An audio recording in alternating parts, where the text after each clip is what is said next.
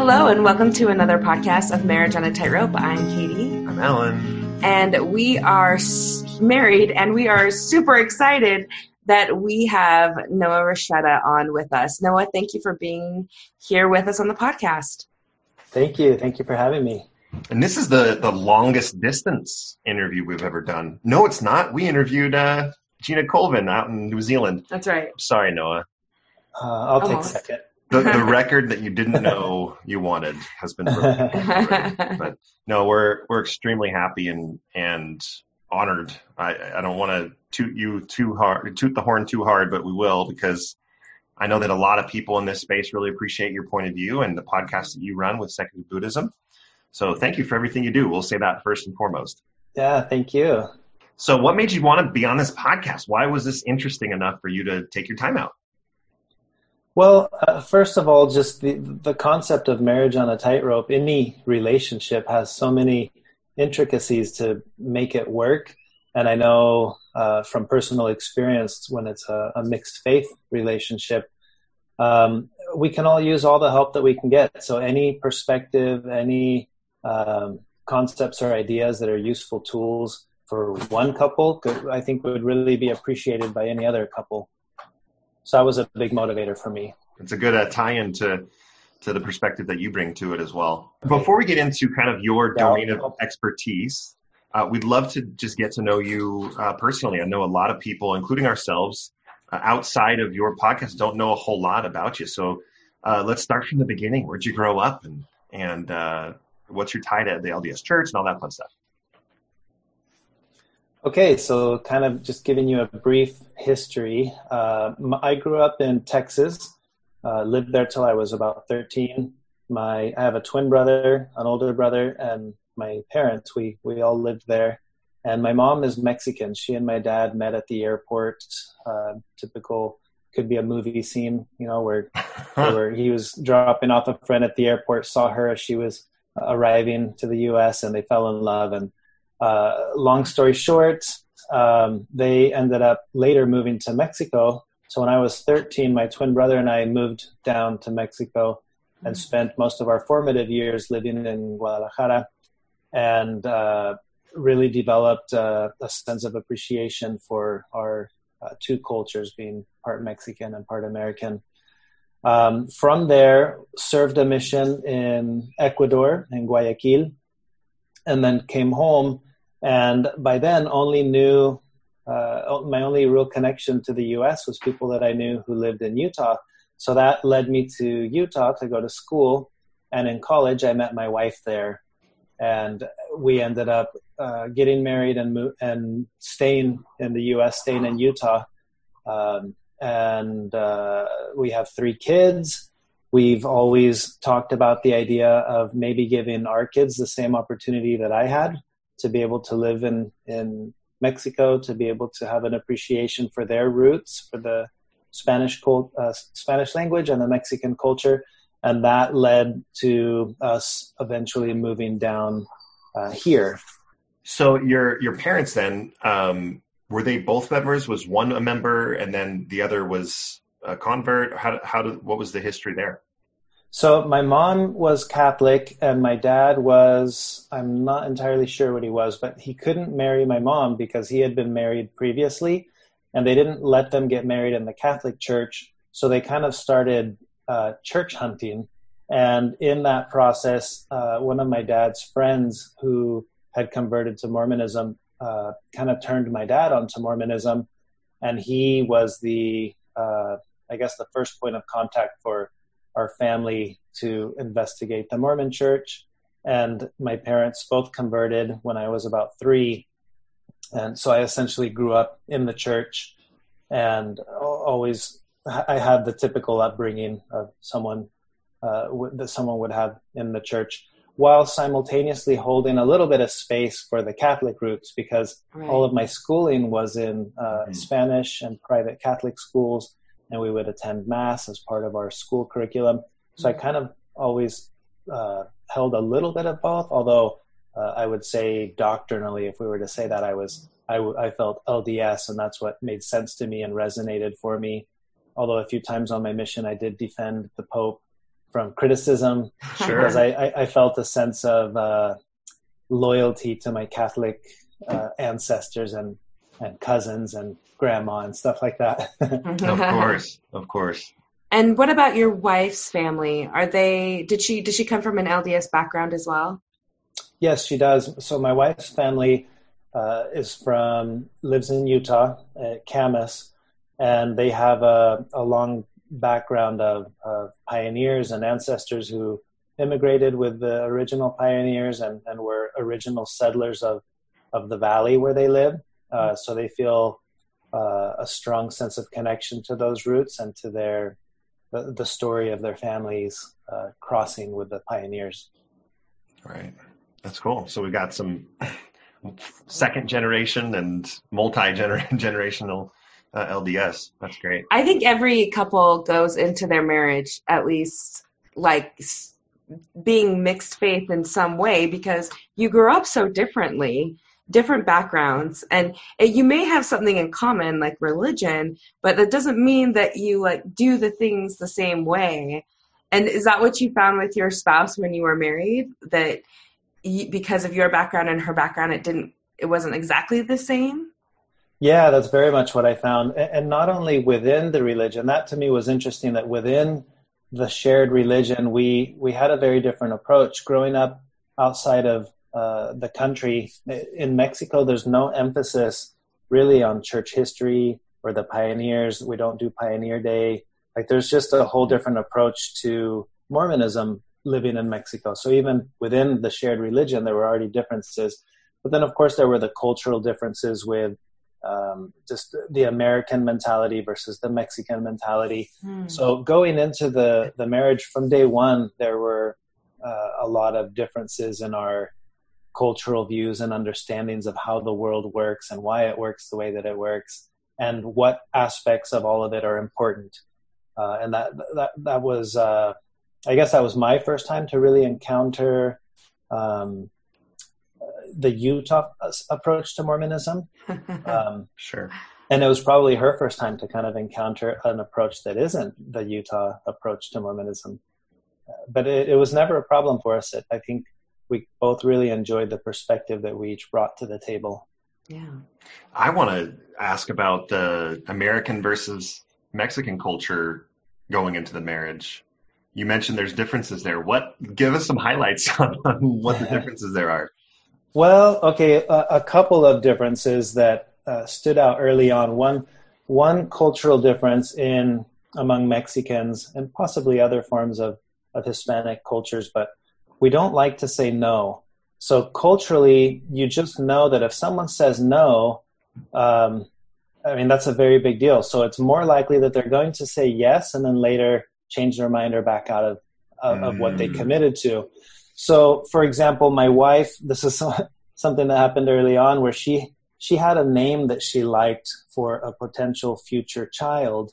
And she brought up the name and I didn't like the name. But like, again, culturally, we don't like to say no. We don't like to have conflict. So it's easier to say, oh, yeah, sure, that's a name that could work, hoping that maybe she'll find another name later and we'll never have to address it. Well, she liked the name, and several years later, when we were having uh, a daughter, she's like, remember that name? And, and she kind of pitched the name, and, and I was like, oh, I, I don't know, maybe we should – and and she was really offended that suddenly I didn't like the name. And from my perspective, I was like, "But I never did." And she's like, "But you said you did." And it's like, "Yeah, but that doesn't mean that I did." And it was it, it was hard for me to understand like, what's the big deal if I said I liked it, but really I don't. Culturally, that's common in, right. in Mexico, right? Right. And for her, it was like, no, if you ever said you liked it, you better like it till the day you die. And it, very, it was very foreign to me and then the, so that's one. And then the other the other nuance in, in mexican mentality is uh, it's not so black and white. And we're we're raised with a lot of gray. And you know like if you get pulled over by a police officer it's no big deal to to to decide well there's got to be a way around this. Like how much is this going to cost me? I'll pay you instead of going to pay the ticket right? Like that uh, that mindset of of uh, well, it's, it's, it's corruption is what it is, but it's so prevalent in Mexico that just anything that's a system, like the system. An American thinks of the system as this rigid thing, and you it works, and you respect it, and you don't go around it, right? And and within Mormonism, I think that same mindset prevails. Mm-hmm. But right. for a Mexican, there's a very strong mindset of, well, a rule is more like a guideline. And if it's a guideline, you know, there are ways to kind of flex and bend the rules. And in, in her mindset, from the American point of view, it's like, no, there's, it's you don't bend the rules. That's just how it is. So we would encounter little things like um, the rating system with movies. Like, oh, should we go watch this? No, that's rated R. And I'm like, no, it's rated B because it's a different system in Mexico. And we never ever got the advice of the ratings because that that whole concept didn't translate because it's a different rating system. Right. Mm. So we would what would be a normal movie for Mexican Latter Day Saint youth uh, that we would all go watch. Suddenly, with you know, if I was around American Latter Day Saint youth and they'd be like, "Oh no, we would never go watch that," it was like, "What? Why?" so I encountered that with my wife early on in our marriage. With should we watch this movie? And she would be like, "No," and I would be like, "Why? What's wrong with that?" And we just approached it very differently because of that same mindset of the gray areas and the, and the nuances to rules. I don't know about you, Alan, but I think I just I just had a light bulb moment when you explained um, the first concept of like you can't say no, and then you're like when it comes down to it, you're like, oh well, no, I actually didn't want to do that. Because I Alan and I encountered a lot of people on our mission and I don't know. I thought the same thing. When, didn't you when think you the same that. thing? Who who would say like yes initially, right, to meeting with us, and then when we would show up at the Nine house, times out of ten, it was right. And and then and I don't know if that's common everywhere probably, with missionary work, but but it probably I never um, really put together that it could be a cultural thing. So it's, that was it's very much a cultural very thing. enlightening. Yeah. yeah. And most most of the people that we taught and baptized were South American Mm-hmm. Um, mo- usually South American, Ecuadorian, Colombian. Mm-hmm. Uh, there's not many people from Mexico and Spain, but we ra- I rarely taught Spanish people. it was mostly Latin Americans.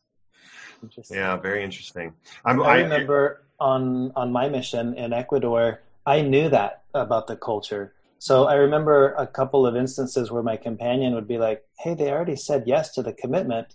And I'd be like, no, but that doesn't mean that they're really going to be there. Like, we need to make them triple, quadruple committed to this. Yeah. Because I didn't, I didn't trust the yes, where my companion did trust the yes. Mm.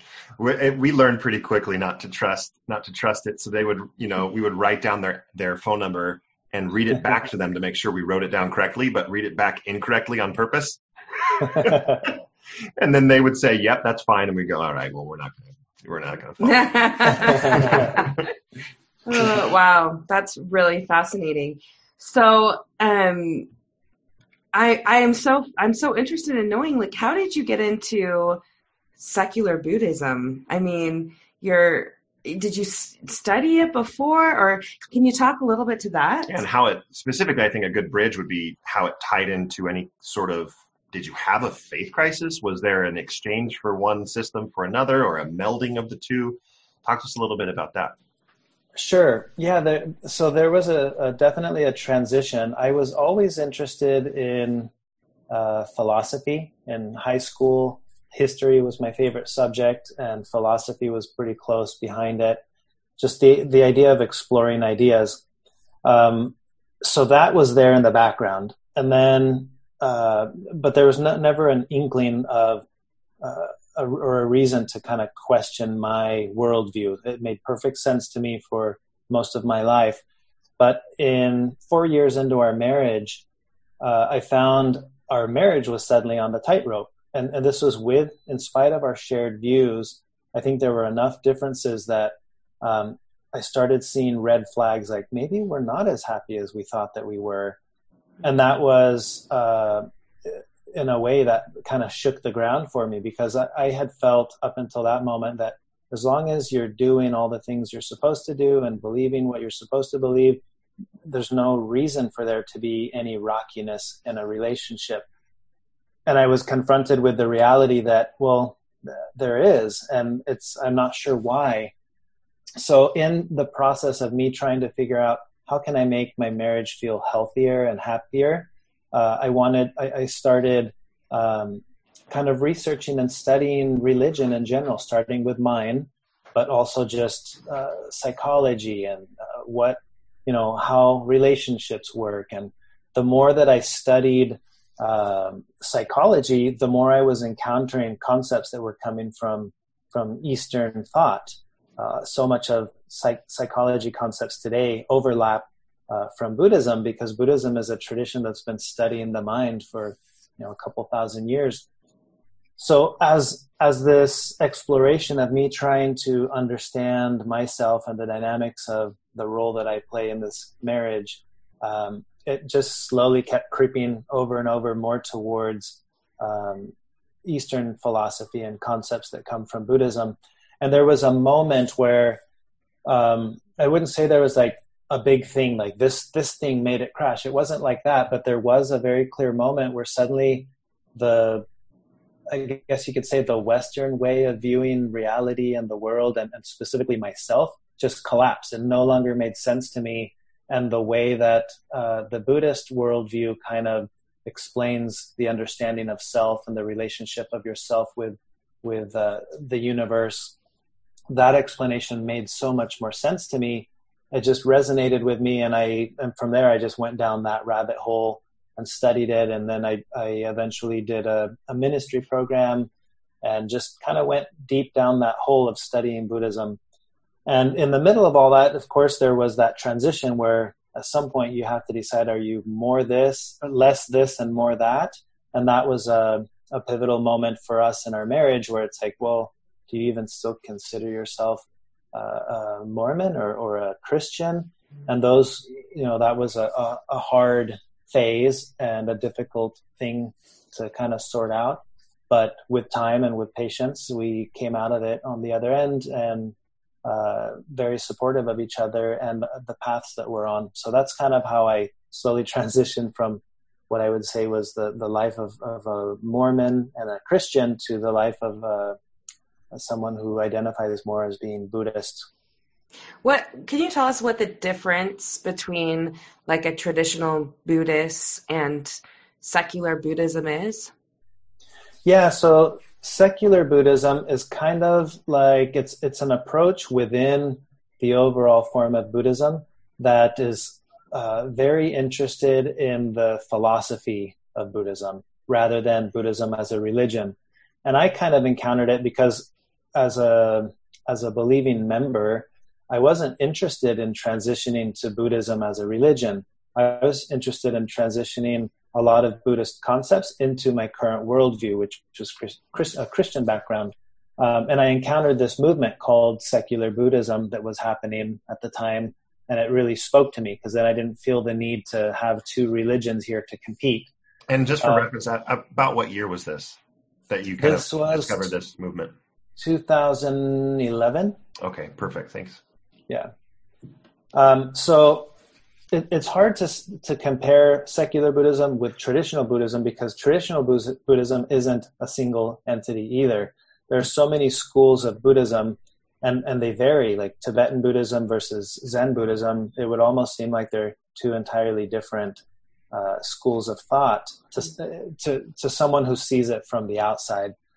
Um, so secular Buddhism is also not just a singular entity. There's no uh, there's no governing body that determines what is secular and what is classical.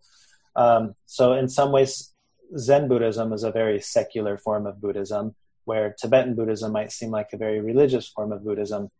Um, so yeah, if I was to answer the question, the, the difference between the two, I think the secular approaches Buddhism without any kind of supernatural uh, or religious concepts and it's very compatible with people who have no religious concepts or who already do have religious concepts because it's not competing. Have you found people just on the surface with those two terms having an adverse reaction or response to just the name of the podcast and the practice itself? Secular within the LDS faith is typically used as a I don't know if derogative is the right term, but it's more worldly. And then Buddhism, whole separate religion, secular Buddhism, when I come and introduce that to Katie, and I actually don't remember exactly if there was a reaction or not, but no. when I go to Katie and say, this, you need to listen to this. It's not challenging your belief system at all, but it's secular Buddhism. There could be kind of a reaction. Have you, have you experienced that before? You know, I have, I've, I've experienced it much more when this, when Buddhism comes up. So it's almost like as the, as the, as the words coming out, secular, nah, that's not too scary because a lot of secular stuff that isn't that scary. But then Buddhism comes out and they're kind of like, whoa, wait a second, I am not interested in that. Um, so a, a, big part of why I went with the name secular Buddhism for the for my podcast and for the work that I'm doing was to with the attempt to disarm the listener to think, look, there's nothing religious happening here. There's no mm-hmm. competition of, of ideas. Um, and I found so far I, I, get very, very little uh, pushback from people who are concerned with the name. Uh, most people are intrigued at the combination of those two things that seem so mm-hmm. opposite secular, totally non religious, Buddhism, religious. And you're like, wait, it's like calling a podcast non religious religion. Mm-hmm. You know, and mm-hmm. they're kind of like, wait a second, what is that? And for the most part, people are curious and they want to know what it, what does that mean. Right. Yeah. What do you? I'm interested to know, like, what do you? What are the most compelling overlaps in secular Buddhism and Mormonism, or are there any? Uh, yeah, I, I, think there are. There, um, one that stood out to me uh, early on was in in Mormonism. There's the concept of eternal progression, mm-hmm. and but doctrinally, or, or I guess in in our day to day life of uh, LDS life, we don't think about that often. The implication of eternal progression, and in Buddhism, you do. You're, you're thinking about that constantly. The, the, concept of impermanence and interdependence in Buddhism Im- implies that the path is the goal and you never arrive. So that whole concept of you never arrive is pushed very heavily from the Buddhist lens, but it's not in the Mormon lens. In the Mormon lens, you're kind of always picturing yourself, you know, on the path. If we were to use the analogy of the tree of life, it's like, well, there's this path, and then there's the end, there's the tree. So mm-hmm. there's always the thought of the end. But uh, if you if you were to really sit and think about the implications of eternal progression, uh, are the same as Buddhism. It means you never arrive, mm-hmm. and you just go and you go and you go, and when you're done, you keep going and you never get there because progression is an eternal thing. And so that was something that stood out to me where my wife and I talked about that. And it's like, that's kind of a cool overlap uh, in the deeper sense of the two ideologies. Mm. Yeah. What about those, the, the, those that conflict? So any, any differences that conflict, especially if any points of view that in a marriage specifically, uh, there would be a big red flag for someone that was still LDS. Is there anything like that within secular Buddhism or the practice that, that you deploy uh, that would that would raise alarms for someone that's LDS or that's starkly different? Um, no, I I can't think of any, and the reason why is because in in a very general sense, what you get from the Mormon approach, or the LDS approach, is here is a worldview and here are the answers to life's questions, right? Who am I? Why am I here? What happens when we die? Those are all questions that have answers. And another tradition comes along, like uh, Buddhism, specifically the secular approach to Buddhism, and it doesn't have answers to any of those questions. It focuses all of its energy to the question itself. So rather than saying, you know, who am I? Well, here's answer A, and now here's answer B, and now you have to pick. That would be hard, and that could be a conflict in a in a marriage. Um, the the Buddhist approach says, you know, who am I? Well, who wants to know? Why do you why do you feel that question is so important? So it never conflicts because it's not about the answers; it's entirely about the questions, and it doesn't matter how big the question gets. Is there a God? Well, you got one whole presentation from this LDS side, and then on the other, if you ask the same question, is there a God? They'd say, why does that matter? Or, or where, where do you think that question comes from? Or why is, why do you feel the need to know? So again, if you go down that path and explore that, it's never going to conflict because they're not going to give you an answer that's going to conflict with the answer you're getting from the other side. So I've found in my marriage, it, they seem to be pretty compatible or, or they work pretty well together because we're never competing over whose answer is right. Mm. What may happen from time to time is the analysis of, well, why do you think that answer means so much to you? And that may force a little bit of uncomfortable introspection on, on her part if she's not used to being introspective. But um, on my part, it might never really cause anything too strong to surface because there's not an answer to compete from my side of the table. Right. Does that make sense? Yeah, it does. So I just want to be clear. So it, is your wife active? I mean, what's what is and what is like your participation level right now with the church? Uh, yes, my wife is active, and uh, uh, I would say orthodox in, in her approach to, to Mormonism, mm-hmm. Uh, as are my kids, uh, just kind of by default. Yeah. Um, and my participation as I, I attend from time to time with my family, mm-hmm. and I just uh, sit quietly with them. And when sacrament's over, I usually go out to the car or I'll sit out in the foyer and read a book.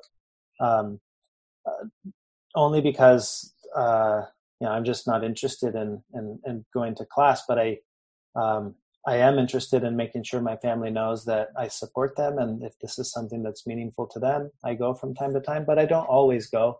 If I have plans or you know, I record my podcast usually on Sundays, Mm-hmm. Um, and I also do other activities sometimes on Sundays. Yeah. Um, so that's that's kind of how we navigate that as a family. So two pronged question. so when you're when you're participating and you're you're supporting your your family and by by going to church, um, how is that experience for you? I went today, for example. The, the the things that are said from the pulpit, do those sting you? Are you concerned about your your your children learning these things? And how does the, your embracing of uh, secular buddhism help with the emotions that can can come from church participation? Yeah that's a good question. And the answer would be it varies uh, depending on which ward i go to uh, when we're if we're in utah for example versus here.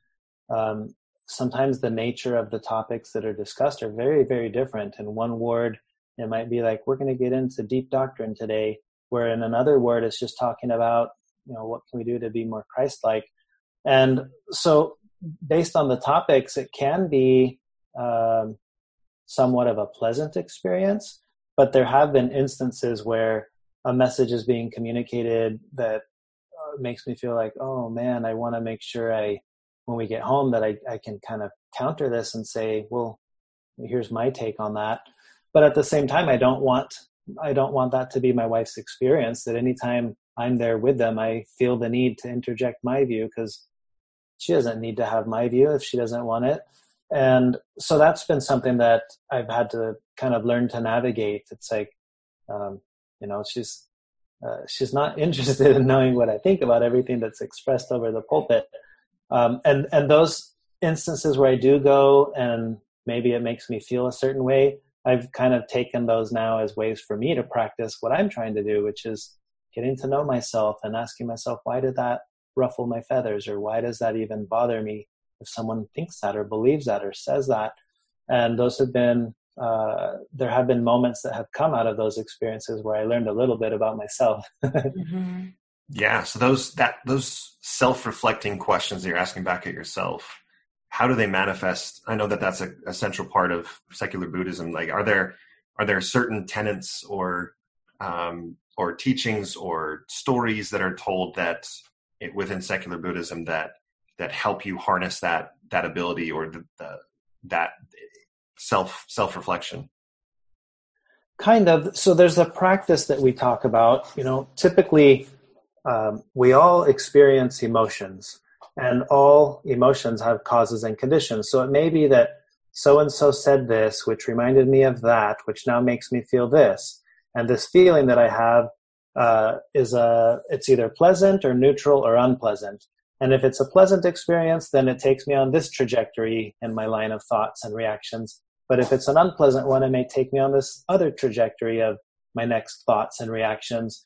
And what we're trying to practice in uh, in the Buddhist approach is the what we would call like put in a gap between each action and reaction. So that's a chain that's always going. And if I can catch myself in that moment where I realize, oh, that triggered this overwhelming feeling inside of me, I can kind of pause there for a moment and put a gap between how I'm going to react next. The reaction may be, uh, you know, the thought triggered an emotion and the emotion triggered a memory and the memory triggered a whatever. If somewhere along that path I can kind of put a little gap and pause, then what that gives me is a little bit more uh, ability to be skillful with what comes next. And that's what we're practicing uh, in, as, as Buddhists. That's what we're after is skillful action. Mm-hmm. So what it may do is it may lead to a conversation later that day uh, with uh, my wife, for example. If it was something that she said and it made me feel a certain way, I may sit with the discomfort for a moment, but then the reaction that's happening in my head is okay how am i going to bring up this topic later in a way that's skillful that's not me being emo- too emotional or reactive and mm-hmm. and then mm-hmm. we can have a skillful a skillful conversation that would not have come if i had just allowed myself to go on doing my normal habitual reactivity right yeah right going along with that i think about like living in the importance of being in the present right? So taking those things you've learned and then and then applying them to what the, you're presently doing. And i think um, especially like in our case we can get stuck on like the past and we can get stuck on the fact that our future is going to look different than it than what we thought it would right? Lds the lds culture is very good at laying out exactly what your life looks like. And when suddenly you have a spouse that's um, changed some of the plans my bad. um, that that can be so difficult for for someone looking into the future saying this is I, I no longer get to go on a mission with my husband or i no longer get to um, do X, Y, and Z. So, can you talk to what it is we can do right now in the present that that would be helpful to us? Yeah, uh, so that's one of the. I guess that would be one of the areas where I do see a significant difference in one one path over the other path.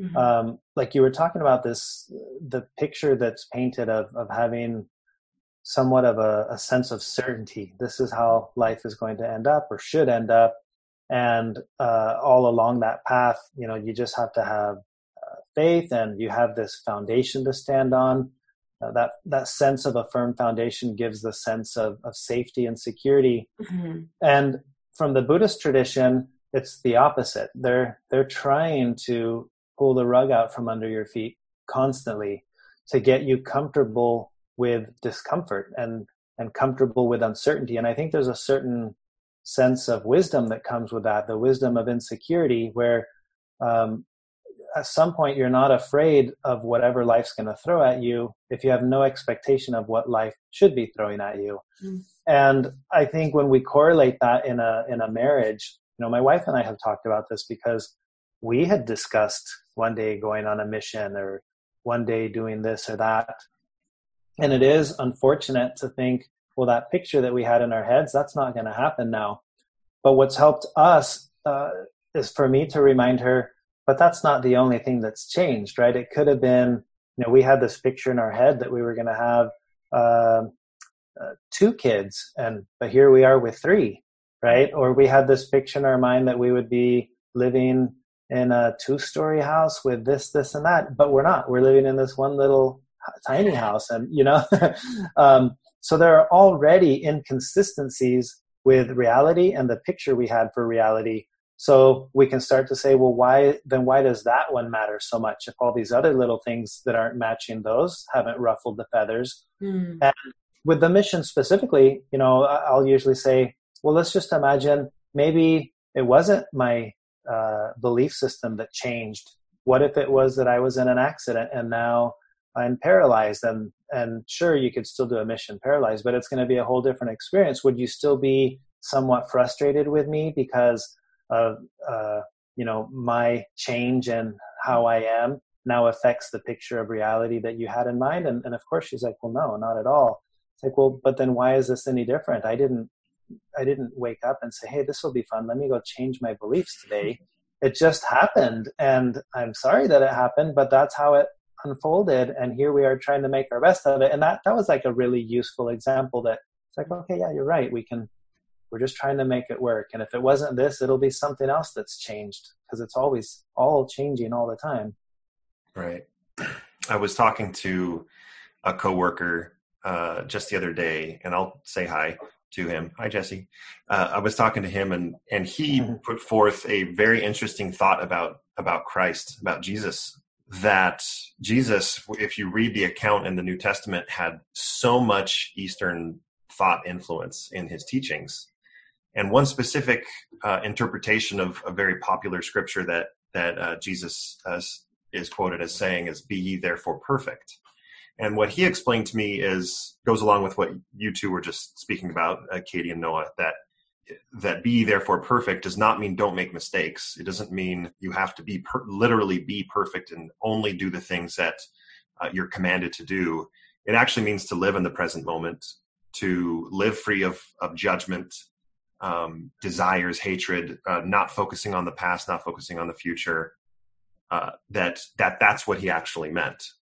It's an interesting interpretation, but I guess the the question that I'm going to tie this into meditation a little bit because that seems to be one of the goals of meditation is to only focus on what you're currently experiencing to only think about you know we do the the sam harris uh, waking up app and it's you know feel your feet on the floor feel the breath exiting your the tip of your nose uh, feel the couch on your legs and it's all very much focused on here and now. Uh, so this is a very long monologue to introduce a, an interesting concept that ties jesus into it.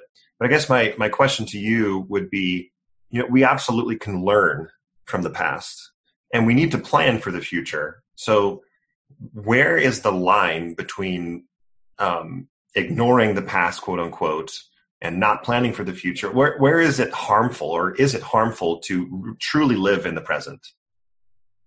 Well, I would correlate this to a marriage. I think the mar- a marriage is the perfect example here, where a marriage at any single space and time, at the present moment, it's you've arrived at this moment in your marriage because of every single thing that's happened in the past. So uh, the past plays an important role. And then, of course, there's the role of the future, right? Everything that we do right now affects what the future is going to look like for us in our marriage. So rather than thinking of it as, well, only the present matters, don't think of the future and don't think of the past, I'm not sure that's entirely uh, skillful or beneficial. It's more like the only space that we have to work with is the present moment. And in this present moment, what are we doing to make our marriage um, the best version of it that it can be?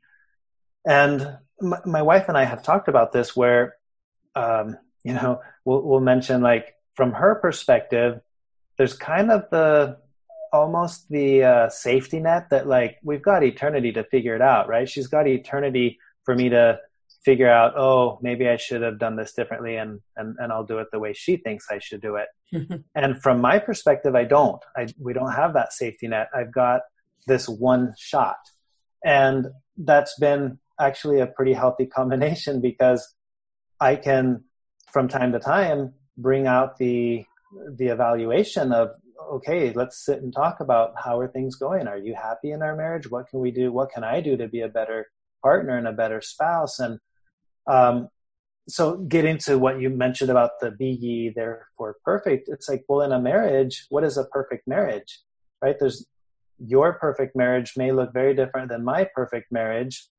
And when we understand the flexibility that exists in a concept uh, as seemingly uh, permanent as as perfect, you realize, well, um, it can only ever exist in this present moment where right now it's perfect in the sense that we're making it work. Could it be better? Yeah, probably. There are probably a lot of ways it could be better. But is it to the point where we're throwing it away? No, we're still at the point where we're making it work. Well, then it's perfect. because again the, the concept of eternal progression falls in here you know we're always trying to get it better it's always you never reach perfection but but somehow there is eternal progression right? So if that's true and progression is eternal then there is no such thing as perfect in the way we've always thought of perfect. There can only be perfect in the sense of it means you're you're figuring it out. And mm-hmm. if you're figuring it out that's that's all you need. What more do we need in a marriage right? Uh, so that's been helpful for us to take our marriage from time to time and say right now in this moment how is it? And what can we do better? And we didn't used to do that before we just always assumed that it was fine and sometimes it wasn't at all but we didn't bother to talk about it because we had that safety net of well in, in the eternities we'll figure it out. Mm-hmm. right. When in the process of figuring it out like you said i think one of the things that i struggle with is uh, i am so tied to my emotions and that's a really hard thing to separate um, especially where religion comes into play. And sometimes i feel like i i just let my emotions take over. And so, uh, what have you done in your own marriage, and how can you, when you're in the thick of emotion, um, how can you separate it and not get caught up in it? Oh, that's a really good question, and I think this is beneficial to anyone and any in any role that you're playing in life. The understanding that when an emotion arises, it's it's just an emotion in the same way that when a thought pops into your head, it's just a thought that popped in um, but I think we we tend to have emotions about our emotions. It's like mm-hmm. not only am I mad, but I'm mad that I'm mad because mm-hmm. there may be a belief attached to that emotion, like you shouldn't be mad. Well, that complicates the emotion of anger because now you're feeling it on multiple uh, in multiple layers. There's the anger and the anger about the anger, and in Buddhism we we talk about this as the the concept of the second arrow and the idea is that the first arrow, when you get struck with an arrow, you it's like boom, you were struck by an arrow. Now you can't do anything about it, but you can make it worse by picking up a second arrow and poking and prodding at that spot where you got hit. Like, why did why did you throw this arrow at me here on my arm at this spot? And you just keep poking at it. You're like, oh, okay, calm down. You're making it worse. Yeah. So when when we experience the emotions, we're kind of doing that, right? Like an emotion arises and we cannot help it. That's just what's there now. So what we do in terms of the practice is when that emotion arises, you recognize it and you allow it to be. So anger is a good one uh, as an example because it's one that we're all familiar with. Everyone's been angry at some point. And when you experience anger, it's helpful to pause and say, okay, I'm experiencing anger. Wow, what does it feel like? Where do I feel it? Is it my nose that's mad? Is it my you know is it in my stomach my where do i feel that and you start to by analyzing what you're experiencing you naturally create a sense of separation because the observer of the emotion is is neutral you know i remember my brother once telling me uh, he was doing this as a practice and he was like you're right. When i notice that i'm experiencing anger the one that notices that is that angry too and he realized it's not. It's the observer is neutral. So when we experience a really strong emotion and we can observe it for a moment, that automatically creates a little bit of space. And and then what you want to do at that point is not um, you know try to identify if you have a belief around that uh, emotion. For example, I'm angry, but I shouldn't be angry because everyone thinks I'm the nice guy and I don't get angry. Oh, that's making the anger more because now I'm angry and I don't want people to know that I'm angry. And those can be fun little instances where, okay, I am learning something about myself. So that's how I do it in my practice. When a strong emotion arises, I first notice it and and then I work I work with it from there. And it's been very interesting in my marriage because I have I have the tendency to avoid conflict at all cost. My wife has the tendency to she's type A personality. She has to express what's on her mind in that moment. So the mix of our personalities sets us up for often I don't say what I wanted to say and then I resent that I didn't say it and she says what she wanted to say and she may regret that she said it mm-hmm. and we can have a discussion or an, an argument and I'll be feeling a certain emotion. And now I can even catch myself in that moment where I start laughing. I'm like, boy, I'm really angry. And she'd be like, you're angry. Why are you laughing? I'm like, it's just funny that this is bothering me so much. Like I can, I actually have a second emotion that can arise in the midst of the first emotion where before I couldn't do that. It was whatever that first emotion was, we're on the roller coaster and here we go.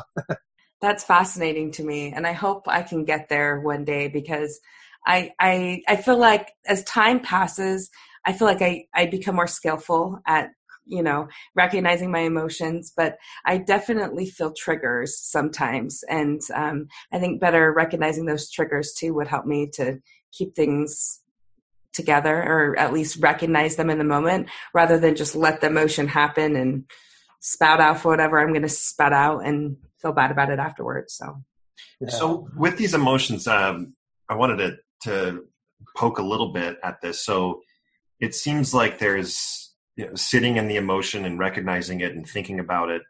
I think can be can be misunderstood as you're not taking action because of the emotion, or sometimes you're taking you're you're purposefully inaction or inacting. That's not the right word. You're in a state of non-action where it's just it's very self-reflective. that could be confused with you're giving up. Emotions can be powerful motivators to to go and do something with it. Can you talk a little bit about the difference between the self-reflection and and not caring? Uh, it, Buddhism isn't not caring, right? I mean, you you care. Uh, yeah, uh, absolutely. Yeah. I, I think you're right. There's a big misconception there because you'll hear words in Buddhism like acceptance, right? Uh, which can evoke a sensation of resignation. And like the example you're talking about, it feels like they don't, someone doesn't care. And, but what, what we're really striving for in, in the practice of living mindfully, or, or if you want to call it Buddhist practice, whatever you want to call it, it's not action versus inaction. It's skillful action versus unskillful action. Like action is inevitable, right? If you say something and it triggers a thought in my mind, that's an action. I couldn't help that that's what happened. So suddenly I'm dealing with whatever arose in me. But where I do have power is how I how I'm going to act from this step on. So sometimes it can be a skillful action to not say anything, but it could be a skillful action to say something. And there's a difference there. And I so the misconception is a lot of people will think, oh, the more you practice this, the more you're going to bite your tongue and you're not going to say what was on your mind. And I found it to be quite the opposite because my natural tendency, like I said, is to avoid conflict. So my instinctual reactivity is to bite my tongue. And I found that the more I practice mindfulness, the more I feel a sense of my skillful actions should be saying what I'm feeling right now and, and to express, hey, I, that really, you know, that bugged me. Let me tell you why, rather than where before my reactivity was, well, I'll stay quiet and I'll let it fester. And now I just don't want to be around that person. Um, so it's not inaction, it's skillful action is what we're after. You mentioned practice mindfulness. Can you, someone that is not familiar with that term of mindfulness, what is mindfulness and how do you practice it? Yeah. Okay, that's a good question. So, mindfulness is the non judgmental observation of the present moment.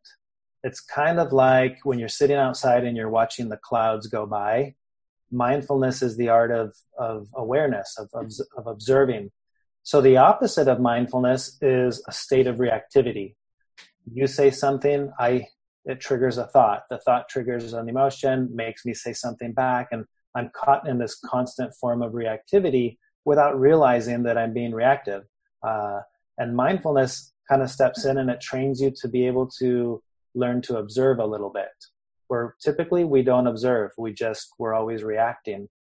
So mindfulness as a practice is uh, it doesn't have to be that you sit on a cushion and you meditate. It it mindfulness can be practiced doing anything. Like the, the fact that i can observe in one moment that i'm not good at observing well boom there you did it you're that's that's actually mindfulness uh, so you you're just trying to be better at being aware. You know, um, uh, if we were to think of this as an example, you can walk into a room that you've been in a hundred times, and but you've never paused to look around and say hmm how many doorknobs are you know on all the little doors behind me i'm, I'm looking at the picture behind you right like uh, or uh, looking at my uh, my plates i've done this while washing the dishes and noticing each little curve and pattern and things that i had never noticed about my plates because i've never paid attention so to do uh, to wash my dishes mindfully, I see something that I had never noticed before, and that's looking at a plate. That could happen in my relationship. What have I not noticed before?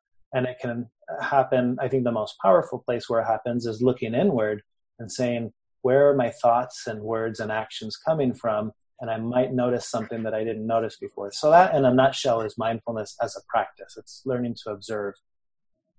That's a that was a very good and concise explanation. I want to hone in on the marriage part of it. So, yeah. have you had any moments, and I'll ask you too, have you had any moments where, in those moments of, of uh, mindfulness surrounding your spouse or the situation of your marriage, that you've had a breakthrough personally to say, oh my goodness, I didn't even recognize that this is what she's experiencing or this is what he's experiencing? Uh, to put you on a spot, I'm asking for a very specific thing, but have there been any of these moments where you, because that you are being mindful about your spouse that you recognize something and then we're able to take skillful action with it um, yeah i have.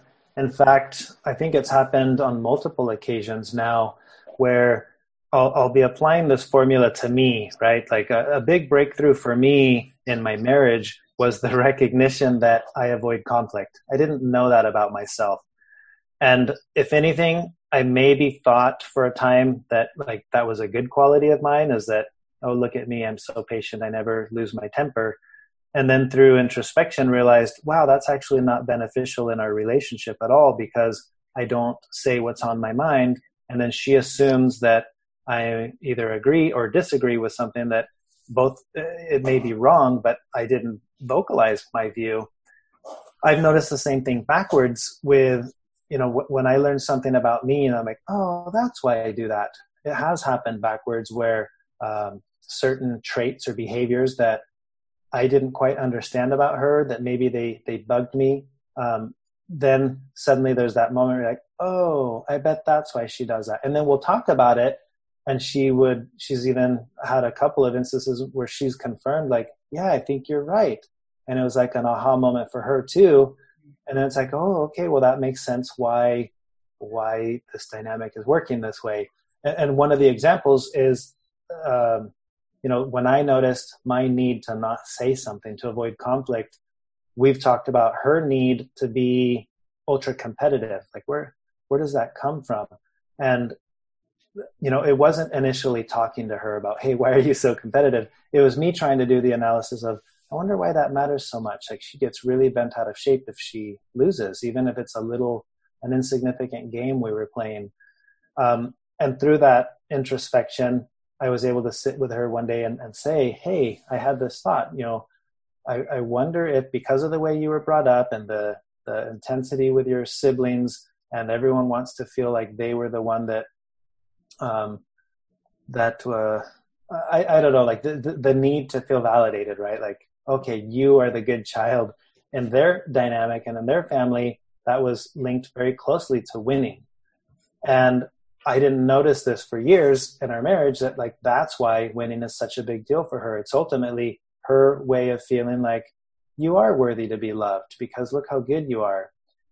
And when I couldn't see that, then it was a nuisance. Like, oh, here comes the competitiveness. Oh my gosh.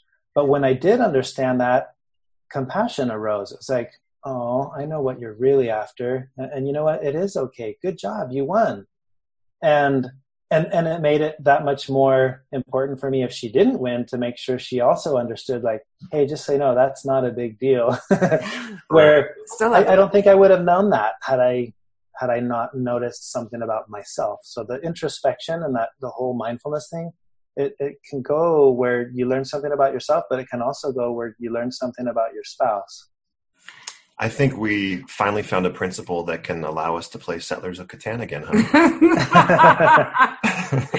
oh man, it's going to take uh, some time and practice before we get to that Mixed point. faith marriage is one hurdle, but playing settlers together is an entirely different, oh. enormously higher hurdle.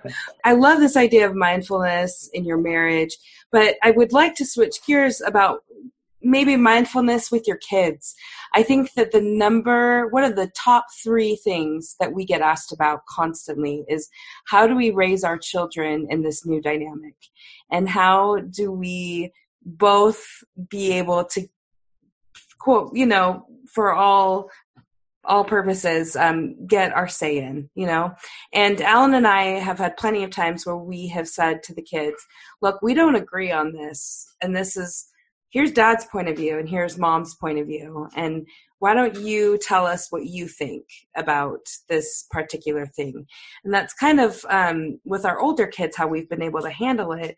But it's getting increasingly difficult as you know our kids get older and they have their own ideas and they form their own judgments about the world around them. And i i love this idea of of mindfulness. And I, i'm and i'm like how do i teach my kids mindfulness? And how do we how do we come together on our two different sides to present something to our kids that's palatable? I don't know if that's the right word. Yeah i mean I've, I've thought a lot about this topic because i have three young kids and they're growing up in a in a mixed faith scenario where they go to church on Sunday and, and they learn something, and then they may come home and see something, you know, in me that they're like, wait a second, Dad, you're you're bad because you're not doing this or that, and it, it's so it's forcing moments of of dissonance where we've now we've got to talk about it, mm-hmm. and um, with my so my wife and I have talked about this before because early on as we were trying to navigate this it, it, felt very much like it was not balanced. It was like okay, if you've adopted this new way of seeing the world, that's fine for you, but that's totally second class to the first view, which is the what was already set as the norm. Mm. And so I said, well, let's just imagine it all happened backwards. Let's imagine that we were uh, Buddhists to start, and then the missionaries came knocking, and they present a message that's very compelling to you, and it just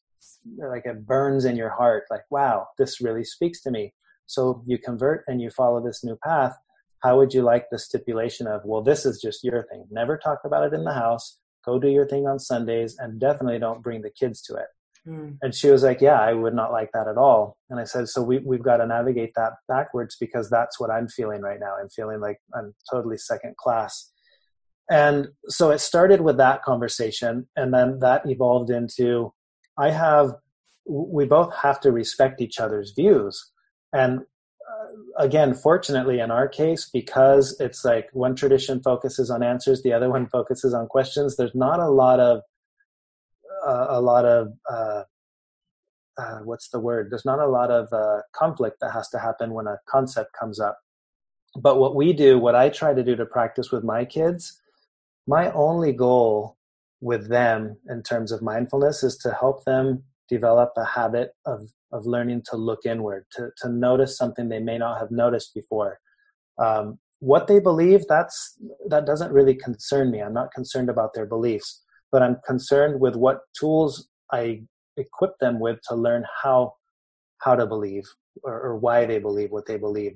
So when we practice mindfulness, just as an example, um, we'll talk about concepts like impermanence or interdependence and I'll I'll make them pick something in their room, like the pillow or their toy, a favorite toy or something, and and we'll talk about what all did it take for this thing to exist, and that that alone starts a, a mental process that they had never thought of before. Oh well, someone had to do this, and someone had to drive the fabric to there, and someone had to make the buttons, and and we'll talk about it for minutes and minutes and minutes, and they're always blown away at how much it really took for that thing to finally be here in their room and that's it. That was the goal.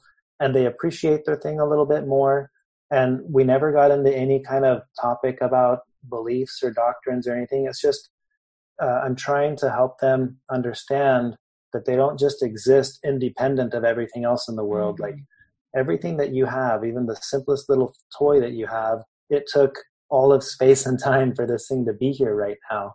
And that's how we practice mindfulness in, in our house. We never get into like, Buddhist concepts like, oh, let's compare Buddhism to Mormonism. We never do anything like that. It's It's very much um, it's a family activity that everyone would be comfortable with, including and especially my wife, because I feel like if she wouldn't be comfortable doing it, then I shouldn't be doing this with the kids without her there. Mm-hmm. So we've made it like that. And and backwards, it's ideally it would be the same, but it's not quite the same, right? Because backwards, it's like, well, then they need to be told uh, this or that, or you're supposed to believe this, or you're not supposed to do that. And that may rub a little bit different from my perspective, but I'm okay with that because we do also hold that view of at the end of all of this, it's what you believe that matters. And if you're just taught this right now, fine, just be taught that right now. But at some point, you have to decide the same way that we've decided. So we've adopted new uh, new ways of talking about things where instead of like my wife saying, "Oh, like swearing," uh, that's not something that we do in this house. N- now it's like it has to be that's not something that I do, and she'll have to explain why. And then I might chime in and say it's something I don't do either, and let me tell you why I don't. And we may have different, totally different reasons for it, or it may be a concept where it is something that I do and it's something that she doesn't do.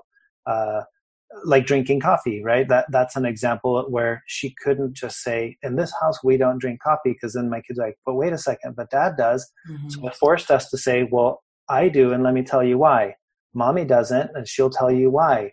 We don't want you to. We'll tell you why. Mm-hmm. And uh, but one day you get to decide if you do or you don't, and that's really the only deci- That's the only decision that will ever really matter is the why that you get to pick why you do or why you don't do something.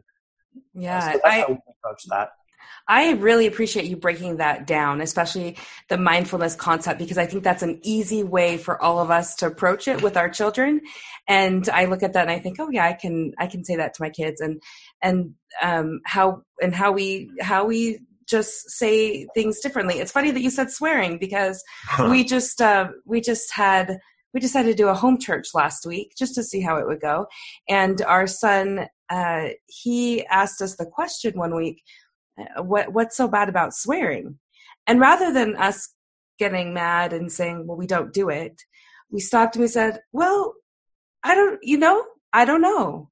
Why don't you research swearing and, and come and why don't you do the research and, and spend some time learning about the history of swearing and then you're going to present it at home church which is exactly what he did. And i feel like he he gained way more than if we had just given him an answer what he needed to know. No go find yourself the knowledge that you need to know and you make a decision. think about how you feel and what yeah, you think yeah. Yeah.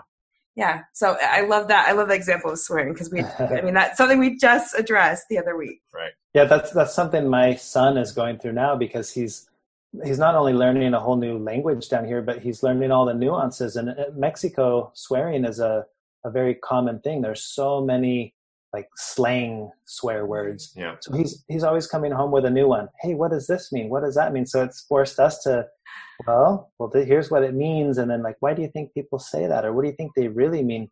Why would you choose that word over another one that means the same? And it's forced him to kind of address it rather than just a blanket, it's bad, don't say it. Right, right. No, this has been awesome. I, I want to make sure that we uh, we haven't talked much. We've mentioned the title of your your podcast, but uh, I'd love to, to talk a little bit about it. Um, mm-hmm. For those that have never listened to to secular Buddhism, I think it's it's so popular because of how you go about each episode. So they're typically much i mean this is already the length of about three or four episodes um, of secular buddhism. So they're usually very bite-sized talking about one little principle. You share some some, on? some, yeah and, and the, the, arrow story like there's these practical um, stories that have been passed down from for hundreds if not thousands of years that really drive home these points. And it's just, I don't think that we've shared a podcast with each other more than secular Buddhism. We'll listen to one that really strikes home and we'll send it to each other. And I think that the, the, the cool part about uh, each episode is that we love how you start it, especially how you, um, you recognized when you discovered that it wasn't actually a Dalai Lama quote. Uh, but uh, we'll let we'll let those that do listen enjoy hearing it from you. But what is that quote that you you start each episode with? Yeah, so the, the quote is uh, Don't try to use what you learned from Buddhism to be a Buddhist. Use it to be a better whatever you already are. Mm-hmm. I, it is a perfect way to start the podcast, especially in a mixed faith marriage when you learn something from the podcast and want to share it with your spouse. One of the very first things that they hear is very disarming. It's mm-hmm. very, uh, it, it makes it, okay, I can do this. This isn't trying to convince me of anything that I don't already uh, believe or accept, which is awesome. Uh, so, understanding, I'll, I'll throw it over to you we've gotten a lot of emails and a lot of feedback about certain episodes. So if someone asks us, "Hey, what uh, what are some of your favorite episodes, or what have people uh, responded back?" We've got a few that we can throw out to. Do you have any of those that are kind of like the greatest hits of secular Buddhism, and, and and why do you think that is? If are there any of those those stories or concepts that that really resonate with people? Yeah, I think one of the concepts that uh, was really well received is the I've done three different episodes that kind of touch on the idea of groundlessness, um, the idea of, of, uncertainty, and I think those spoke uh, or resonated with people because it's it's a concept that's so foreign to us as Westerners in general. Um, it's very foreign in the Christian mindset, uh, and it's it's just a foreign concept to to think I can actually become comfortable with not uh, knowing what the future has in store for me or having no expectation of what I should be getting out of life. Um, so yeah, that that's a concept that I was very surprised when the first episode of Stepping into Groundlessness, I think was the title of that one. I got a lot of emails that were people were like, okay, this has all been good, but this this one actually like blew my mind, and I don't think I'll ever see things quite the same after being introduced to that concept. So that was that was a fun one because that's exactly how it was for me the first time I really encountered it. That's it was a concept that really changed things for me. Yeah. Where can our listeners go to to listen to your podcast? And um, where can they find you if they have questions or comments or want to get a hold of you? Uh, so the my website is secularbuddhism.com and all of the podcast episodes are uploaded to there. You can find the podcast in any podcast app, software or app. If you just search for secular Buddhism, you'll find it. It's it's the only podcast that has that name. Yeah. Uh, there is another podcast called The Secular Buddhist, and that's a different podcast. Um, that's more interview styled. Uh, mine's called Secular Buddhism. But the website, I think, secularbuddhism.com is the easiest way to find links to anything that I'm doing. Noah, thank you so much for joining us. I want to end on a fun note, if we could. Absolutely. I'm not going to ask you to like recite anything for us or anything like 97.9. Um, tell us, I love your passion for, um, uh, do you call is it hang gliding? no, it's para- para- paragliding. Paragliding. Paramotoring, technically. Paramotoring, right? Because you you do it with motors. So, yeah. how did you get into that? and why is it so awesome? you know, th- this will be fun because this actually still ties into the the podcast as well. But... I figured it would. so I I my whole life I've been fascinated with aviation. My twin brother and I, since we were little, we had posters of fighter jets and helicopters. And we got into skydiving when we were 16, 15 or 16. Uh, we both became pilots. I became a helicopter pilot. He became a, a fixed wing pilot. And just uh, when was it? Uh, five years ago or so, I discovered there in Utah, it's it's common to see at the point of the mountain people paragliding, and it had never it had never crossed my mind that that would be a form of aviation that was so accessible. I had already done aviation, and I, flying helicopters is extremely expensive Mm. Uh, the career path for a helicopter pilot is can be a difficult one. Um, so I had already started to shift gears, thinking aviation's not the way I'm going to go. And a conversation with my brother about motorcycles led to, well, instead of motorcycles, why don't you consider a paramotor? And I was like, uh, are they even in the same realm? How is that even possible? And when I found out that they were, I thought, oh, well, then forget the motorcycle. I'll go straight to a paramotor. Um, and then my that itch that I've had my whole life to fly was suddenly satisfied with something so small and simple that I could throw it in the back of my truck and drive to a field and take off and fly for an hour, like without having to go through all the hoops that you do when you're flying an actual aircraft. And this was right around the time that I was really starting to experience my faith transition too. So it was like it was giving me a sense of freedom. It's like get get away from all the complicated things that I'm dealing with in life to go hang out in the sky for a little bit, a, a little bit, and feel a sense of freedom. And the irony was, the more I was doing it, the more comfortable I was getting without with, with the idea of not having something firm to stand on. Right? Mm-hmm. Like normally you feel safe when you're on the ground. I was feeling safe when I was not on the ground. Right around that time, as I was transitioning into uh, Buddhism, that teaching and that concept of groundlessness really kicked in and it hit home for me because I thought, well, I'm experiencing that in real life. The more comfortable I get without uh, or with with being in the sky, the more uh, the more confident I am because the first few times you fly, it's scary. Like you encounter a, a thermal and your wing kind of shakes around, or turbulence in an airplane scares people. You know, but when you get really comfortable uh, with with uh, everything that entails being groundless, um, it's not so scary anymore. And I was experiencing that simultaneously in my passion for flying with my day to day life. Like suddenly the uncertainty of, well, where's my marriage going to end up? That wasn't so scary anymore. It was like, well, I don't know where it's going to end up, but I know where it is today. Today it's still good. And I started finding this new sense of peace that I experienced while, while paragliding, but I was also experiencing it while encountering all the uncertainties of what do I believe? What is my marriage going through? What's going to happen when I die? What if this isn't what I thought it was? Like all those things were turbulence, and I was getting really comfortable with not knowing.